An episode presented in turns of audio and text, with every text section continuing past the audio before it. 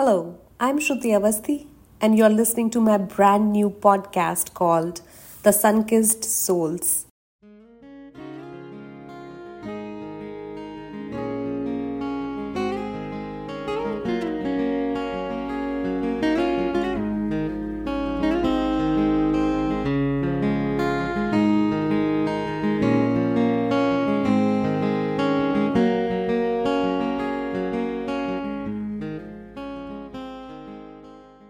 Hello and welcome, listeners. Welcome to the Sunkissed Souls, where we illuminate the journeys of those who shine brightly in their fields. I'm Shruti Avasthi, your host, and today we are privileged to welcome a truly radiant soul amongst us, Eugina Jordan. Eugina embodies the spirit of Sunkissed living as the Chief Marketing Officer. She's also a first generation immigrant. She's an accomplished author of a best selling book as well as she's the founding member of Chief in Boston, which is a testament to her leadership and influence in the industry. With expertise in brand building, go to market strategies, product marketing, and Marcom, Eugina has left an indelible mark on the company she has worked with. Her notable achievements include, but are not limited to, orchestrating Cisco's 2012 global rebrand, positioning Starent for a 2.9 billion acquisition, crafting Starent's IPO communications and promotion strategy. But it's beyond her professional accomplishment that Eugina shines as a respected industry and female keynote speaker, captivating audiences with her insights and motivational talks. She has authored over 100 articles and garnered five awards to date, a testament to her influence and impact. Join us as we delve into Eugina's journey today, exploring the wisdom she has gained through the ages and the light she brings to the world of marketing and beyond. So, without further ado, let's welcome Eugina Jordan to the Sunkissed Souls.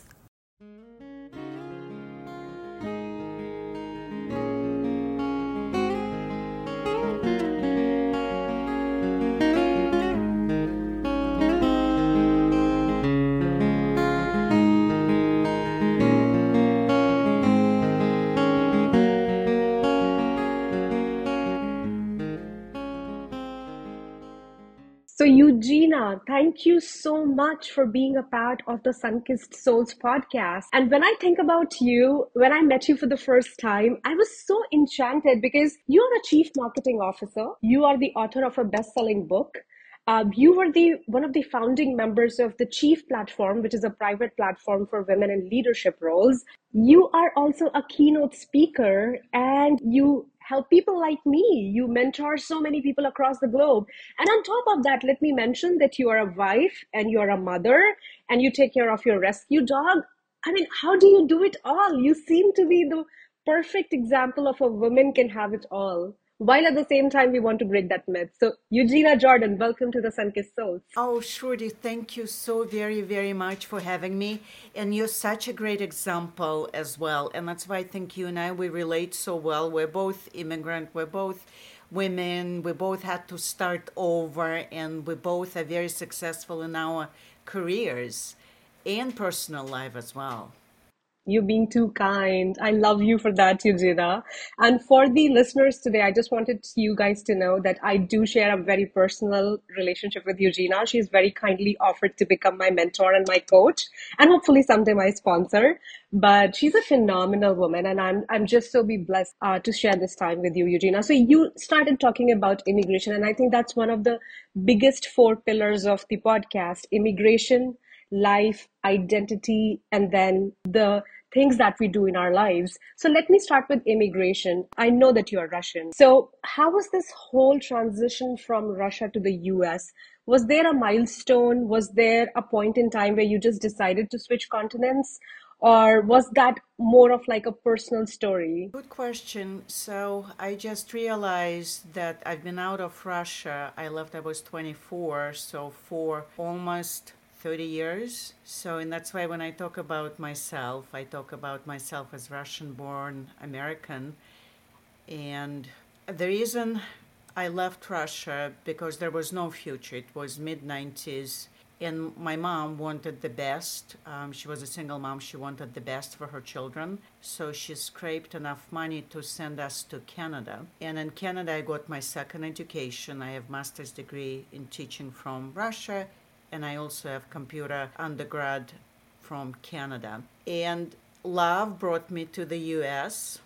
I met my ex-husband, and I was hoping for happily ever after, and that didn't happen. So I found myself in a very verbal abusive and very controlling marriage. So, and it was really, really hard because I had a mom in Canada to support, and it was right after 9 11 when there was no jobs, and I had a job in the US, so I had to stay. And when I realized that I succeeded as an immigrant, I was actually writing a foreword for a book um, right before this recording.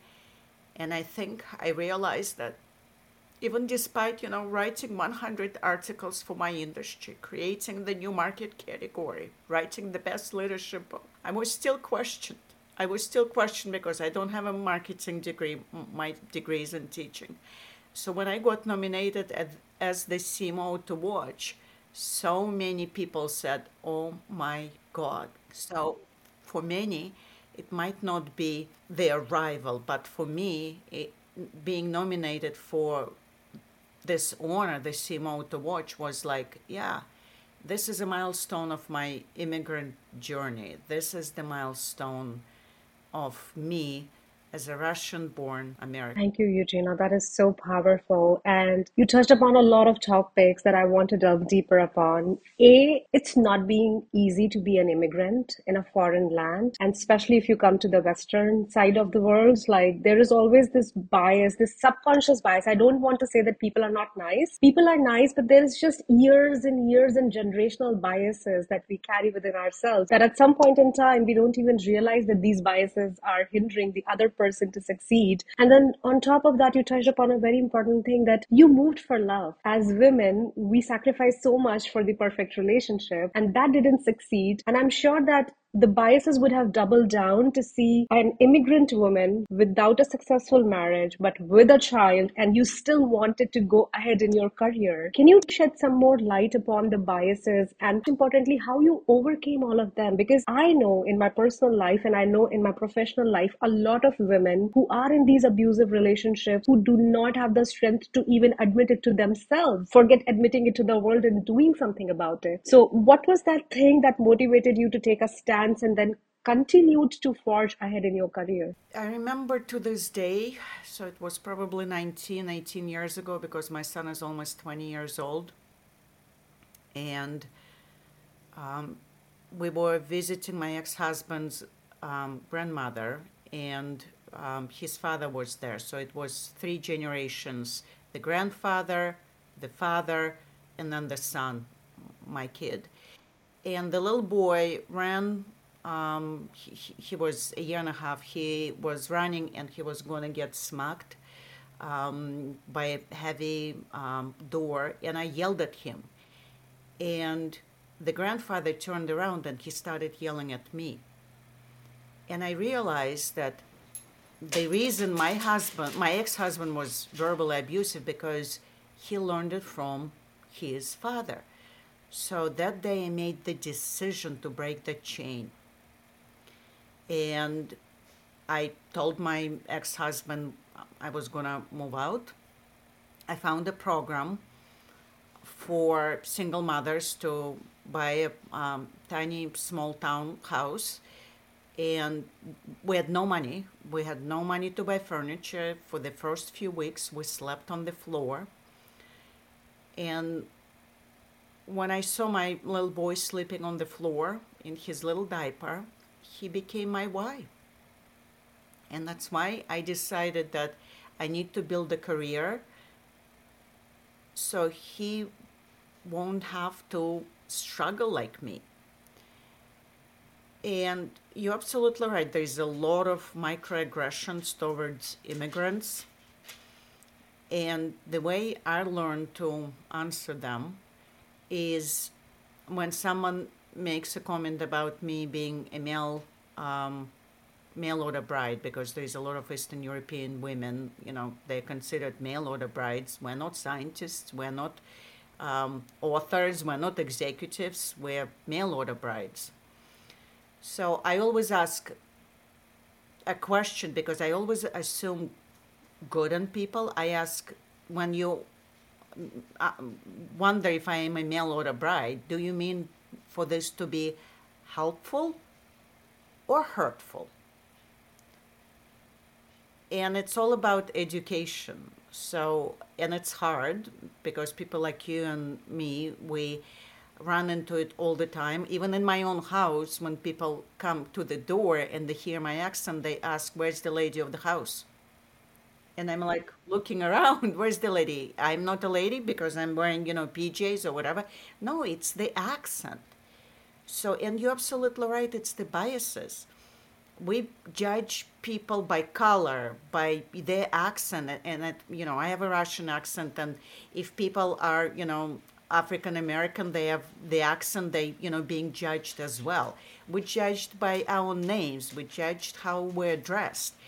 Um, we just need to stop that, and instead of calling people names or asking hurtful questions, we just need to take a step back and put ourselves in the shoes of that person. Their grand great great great parents were immigrants as well in you know in Massachusetts, I used to live in you know Massachusetts and Boston. People hated on Irish, then people hated on Italians. The history, history needs to teach us something. Don't hate on each other. Don't hate on immigrants. We are the land of immigrants.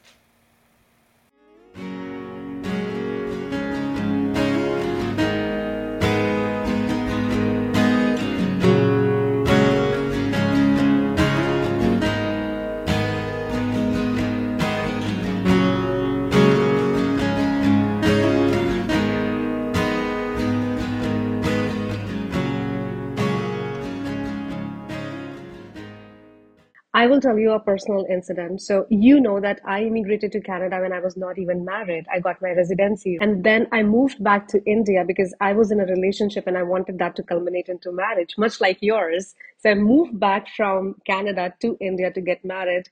And then later on, when I decided to come back and give it another try, most of the people just assumed that I am on my husband's dependent visa. People couldn't believe or fathom or digest the fact that I took the stance being 26 years old to move to a new country. And in fact, I was the one who sponsored my husband. And the problem with me is I find that this is more fundamentally challenging for a relationship. Like, why do you need power balances in a relationship? Why is it so important that who took that initiative? Why is it not important that we are today together in it, trying to create a better future for us and for our families? And so I completely hear you. These biases, they need to stop and we need to break the chain. Thank you for that one, Eugina. And that brings me to actually the natural flow, and you are such a master at it. You probably would have anticipated all of my questions. Is help us understand when you were the single mother, but you also had to build a career. What were those tools and tips that you would like to share with us that actually helped you? Because it's not easy starting from scratch. It's not easy giving up on a life that you had uh, just to create a better one for the future. So, one tip, and it's um, establishing boundaries no is a complete sentence. Um, I was a single mom, and I had to go and pick up my son at 5:30 p.m. So I had to leave the office at five o'clock, not 5:01, not 5:02, five o'clock, or I would get stuck in traffic, and my boy would be again the last one to be picked up. I didn't want my child to experience that. So I had to establish strict boundaries that I had to leave at five o'clock. And of course, um, after, you know, we had, I picked him up, we had dinner, we had fun. Um, he went to bed at eight and I was on the computer working. Establishing those boundaries when you're a single parent, when you're building your career, is a, a key. I still contributed. I still delivered on all the tasks. I was, um, um, I, I, delivered on all my KPIs and objectives. It, I had flexibility how I was able to do it. And again, it's thanks to my, you know, boss, if he's listening, Andy, you're the godsend, and I'm forever grateful because it was 15 years ago, 17 years ago, when no one was even talking about remote work. He wanted me to succeed, and we made that arrangement that he helped me to stick to my boundaries. All right.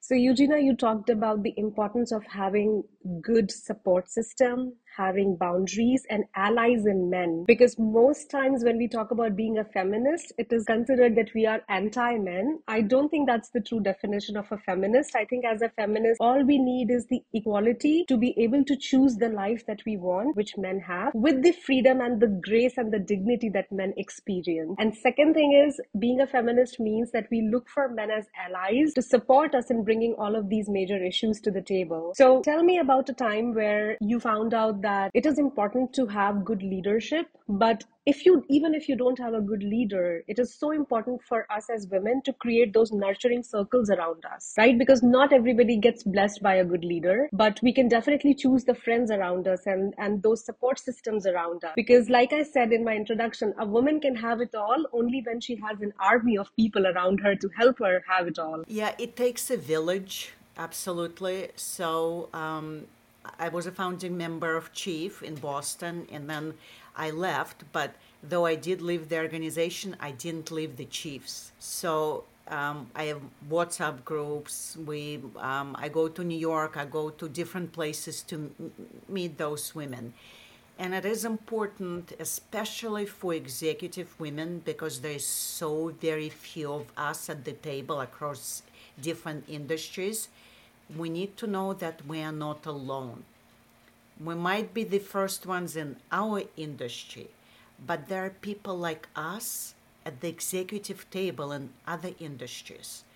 So when I speak up in meetings, when I go on stage at conferences, I know that there's an army of women behind me. And that's an absolutely amazing feeling. And it gives you as an executive woman an opportunity to do your best, inspire, connect, and change this the face of leadership. We also talked about how you bounced back in your life and how. And while we were discussing how some women are in these abusive relationships, I also now know that you have found the love of your life. So, how do we normalize finding love in our 40s or 50s? Or how difficult was it for you to overcome the initial fear of falling in love again? So, when you're um, a mom, um, you come in a package. So, you won't find someone who will accept you as a package. And um, I remember I met my husband, my son was um, six years old. And he owned um, edible arrangements, and they had smoothies there. And my husband then you know we were just dating he said oh why don't you and um, your kid go to the mall and tell them that you uh, uh, dating me and they will give you some free smoothies so my six year old heard that and he said oh my god mom he must love us so much that he wants us to have free smoothies. Would have been incredible for you to hear as a mother. Oh, that's beautiful.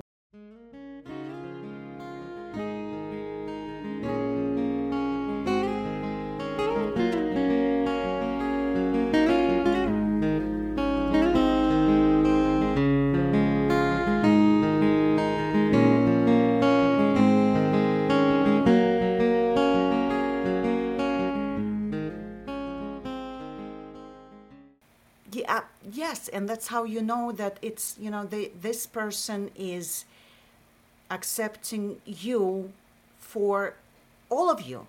Your um, and i was a mom. I had a six year old and i was a very busy um, marketing professional. So i went on match.com i was 40 years old and i looked at it as um, I had a goal to meet a life partner. And I looked at it, and it's might it it might sound funny to you, but I set KPIs for myself. and I listened to my heart, though I did have KPIs. I listened to my heart. So I wanted to meet diverse group of men and I wanted to listen to my heart. On my second date with my husband, I knew I was going to marry him. So, and then it took a long time. We went through some tragedies. Um, my mom died. Um, we had a miscarriage. Um, we so it, it, it was challenging, and still, you know, 13 years later, we um, we come home to each other because he accepted me for who I was with all my weaknesses, with all my craziness. Um, and he accepted my child as well. And I'm going to cry again. Um, when the, when the kid turned 18, he adopted him because we couldn't, um, the biological father, though he was not part of um, the kid's life, he wouldn't um, let go of his parental rights. He hasn't seen him um, in 12 years, maybe 13. So he adopted him at 18 because um, the child decided at 18 that he wants to be adopted.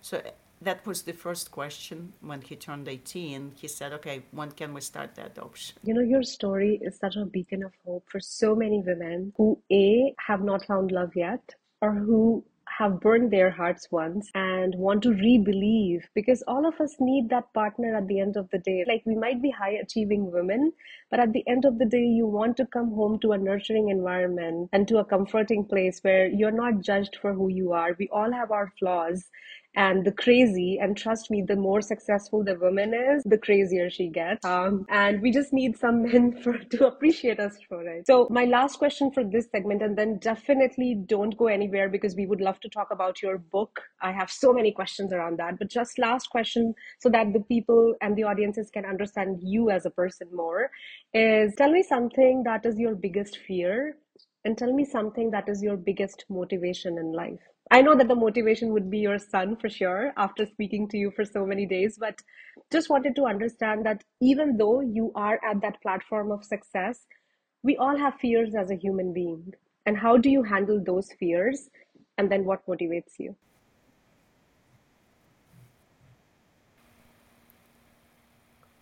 So the fear is to lose my son, that he won't be able to realize his full potential. So that's a fear. Um, and then another fear, professional fear, that I won't be able to realize and change the industry and bring more diverse voices into telecom um, before it's my time to go. So, um, two fears, and it's all about not being able to realize what we were meant to achieve in this life. Motivation is, and I'm to lead with what you said that men are allies, and being a feminist, it's not putting men down. We don't have enough women's voices in digital world on podcasts and that's why when you said you were going to start the podcast i said oh my god yes do it we don't have enough women voices writing books on LinkedIn. So my motivation is to ensure there is more women on LinkedIn building their personal brands, women writing articles across different industries, women doing podcasts, writing books, doing TV shows. So if they see me and I can help them to break out of their comfort zone and say, yes, I can write a book. I can do a podcast, I can go on a TV show, then that is my motivation. That is amazing, Eugina. And just for my listeners, I have to tell you guys this thing. So I met Eugina sometime around summer last year, and we had a chat. And in my first chat, Eugina asked me, What's your KPI, Shruti? And I was so confused at the time. I was like, okay, let me think about it. And then I went back to her and we had a brief chat and she gave me literal homework, guys. So she's not an easy mentor. Um, she gave me a homework to read two books by world class authors. And then she said, What do you want to do? And at the time, I was toying around with the idea of the podcast. And I said, Eugina, I want to launch my podcast. And she said, Then what's stopping you? And I said, Nothing. So she said, The next time I want to talk to you, Shruti, is when you have the podcast. Now, I slacked on it for a bit, but trust me, when I connected with her in January this year, I had checked box all of my boxes. And I think that's what women do to each other. We make each other accountable for our dreams. And sometimes it is that accountability that how will I face my mentor if I have not checked all the boxes is just the right impetus that we need to move and put that first foot forward. And Eugina, I have to thank you for that. So thank you so much.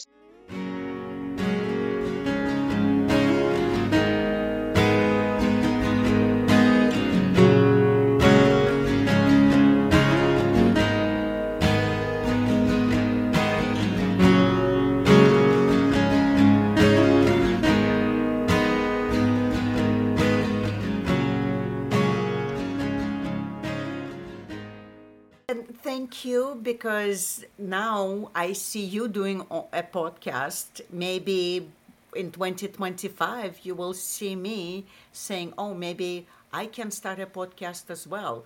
So you see them and you can be them. Yay, that would be fantastic. And then maybe someday you will interview me. All right. So for this segment, I want to take the time to talk about your book, Unlimited. I know that you made us all feel invincible and unlimited. But what was exactly the inspirational story that led you to write the book, Eugina? So it all happened during COVID when um, we were all locked down at home and I read in three months, I read 50 leadership books. And as I put the last one down, I realized that majority of them were written by men for men. And again, as you were saying, I'm not here to bash men. Those books are leadership classics. But what do those authors know? How it is to grow in a corporate world when you're an immigrant, when you're female, or when you're a person of color, or all three. And that last book was the motivation for me to write my own leadership book for people like me. In fact, I in my in one of my episodes I actually said this. I said as a woman, I have to make unusual efforts to succeed because if I fail, it's not that Shruti failed, it's that women cannot do this or women are bad drivers or women are bad judges of character or women do not have what it takes. And i'm like how can you just mark 50% of the world's population, including the force that gave you birth, to be able to have the sense to say things and be so mean to us. And the reason that women were bad drivers is look at how many women were actually taught how to drive. Forget how, how many women were taught how to drive. For, look at how many women were actually allowed to move out of the house, to be able to try and experiment with things. Unlike men, ever since hunters and gatherers, they were outside. They understood the outside environment, the forces of the nature, the way the society operates. We have merely been opposed to all of this for the last, what, 200 years? In, in the very native format and not even 200 years when I mean, I'm a banker, Eugina, you know that. And I spoke in a panel and I said, Do you know when was the first account opened by a woman? It was 1884. But when was the first account opened by a woman was operated by a woman is 1937. So even though the accounts were opened for women, they were operated by men on their behalf. And that is still the practice in so many different jurisdictions in the world today. Women cannot keep the money that they earn. Women cannot operate their accounts. Women cannot take any financial decision, even though they contribute to the finances of the family. And this is just bizarre. And i think as as small as a voice i might be on the podcast i take it upon myself as my life's mission to just shatter these stereotypes. And i am so thankful Eugina, that i have beautiful women like you joining me in the mission. We need to understand that there is a system. It was built for men by men. And if we allow that system to limit us it's on us. So understanding that the system exists and then not allowing the system to limit ourselves, hence the name of the book is Unlimited. Yes, you probably heard how many times, um, you know, that you cannot do this or that. And what did you tell those people? Watch me. And we will do that. Just watch out for us. Exactly. It's every single voice counts. If we can teach all those women how to become unlimited, they're going to break barriers.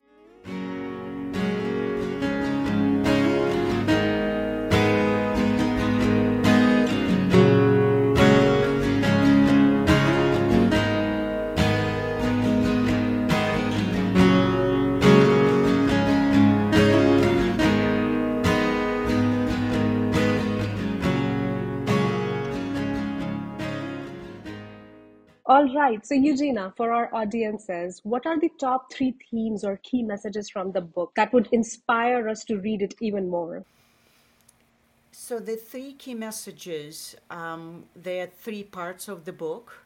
The first one is what does an individual need to do to become unlimited? To learn how find their voice, how to negotiate, how to work through their weaknesses or fears or fears of failure. Then the second one is you cannot do it alone. We, we, we're talking about building your village, how to network with your village. And then the last one is when you have a platform, like you and I, we have platforms when you are an executive woman, you're at the table, it is your responsibility to bring people like you to the table. Don't try to, you know, go like this. No, extend the table, open the door, bring more diverse voices and people to the table. That's the three out. Uh, that's the three takeaways from the book. You, your circle, and what you need to do to change the face of leadership. And Eugina, I know that you also donate books to effective causes. I know that I have asked you to donate books to certain NGOs here all the way to Canada. But for people listening to the podcast, where is the book available? How can we order it? And then, if indeed we are working with an NGO or a good social cause, how do we get you to donate those books? Thank you for reminding me. Yes, so last year I donated, I think, a thousand books um, yep, thank you. Uh, people were so generous, and I donated all across um, the globe. I donated in, in the UK, so um, and in Canada as well. Thank you for introducing me to that organization. My book is available on Amazon, um, and people can purchase it on Amazon. And if there is an organization that helps underrepresented, empowers them to become leaders, you can uh, reach me on my website, euginajordan.com. You can send me an email, you can send me a DM on LinkedIn.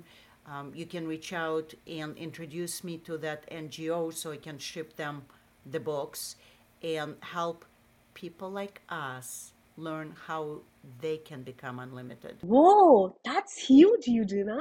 Congratulations on that. Absolutely. And I'm happy to uh, talk to women in your organization. And also, I'm going to be in Toronto. I think in August, I'm going to be visiting a friend. So we're going to meet up. I know I shouldn't say this, but I would need an autographed copy of the book that I can put on my bookshelf over there. But, and I was also hoping that we will organize a chat with you within my organization for women to learn more about the book and the impactful work that you're doing.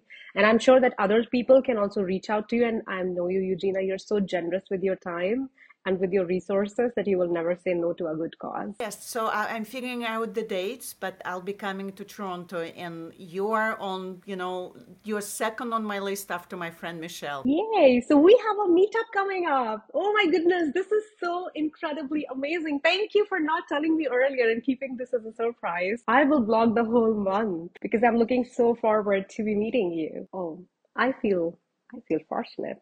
Thank you. Sending you a huge hug and a huge kiss. Okay, Eugina. So, as we wrap up today's episode, uh, as a woman who's listening to it in middle management, what would be the two advice that you would give me um, in order to not only, you know, move ahead in my corporate life or my corporate success ladder, but also become a better human being? So, the first one is find your voice because your voice matters and use your voice.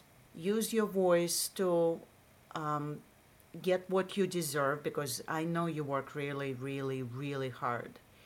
And also to inspire others like you to find their voice and speak up. You never know who is listening or watching. And once you find your voice, you become unlimited.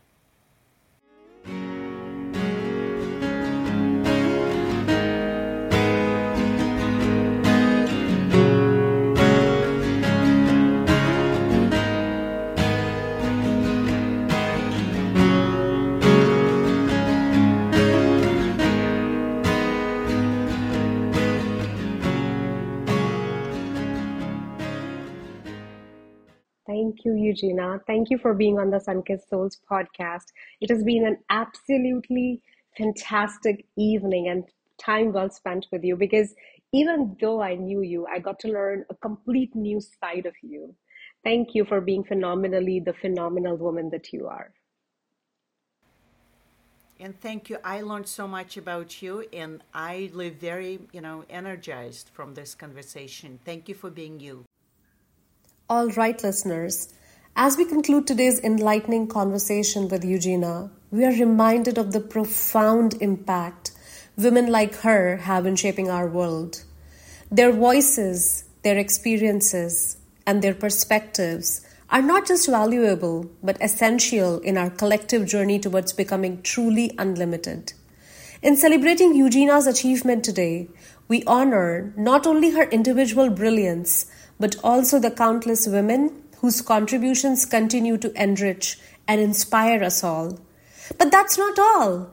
As we look forward to March, a month dedicated to celebrating women worldwide, we invite you to stay tuned for our upcoming episodes because throughout March, the Sunkissed Souls will be shining a spotlight on remarkable women with grit and determination we will bring forward their stories and their contributions to our shared tapestry of humanity. Thank you for tuning in today, and like I always say, until we meet next time, stay sun kissed.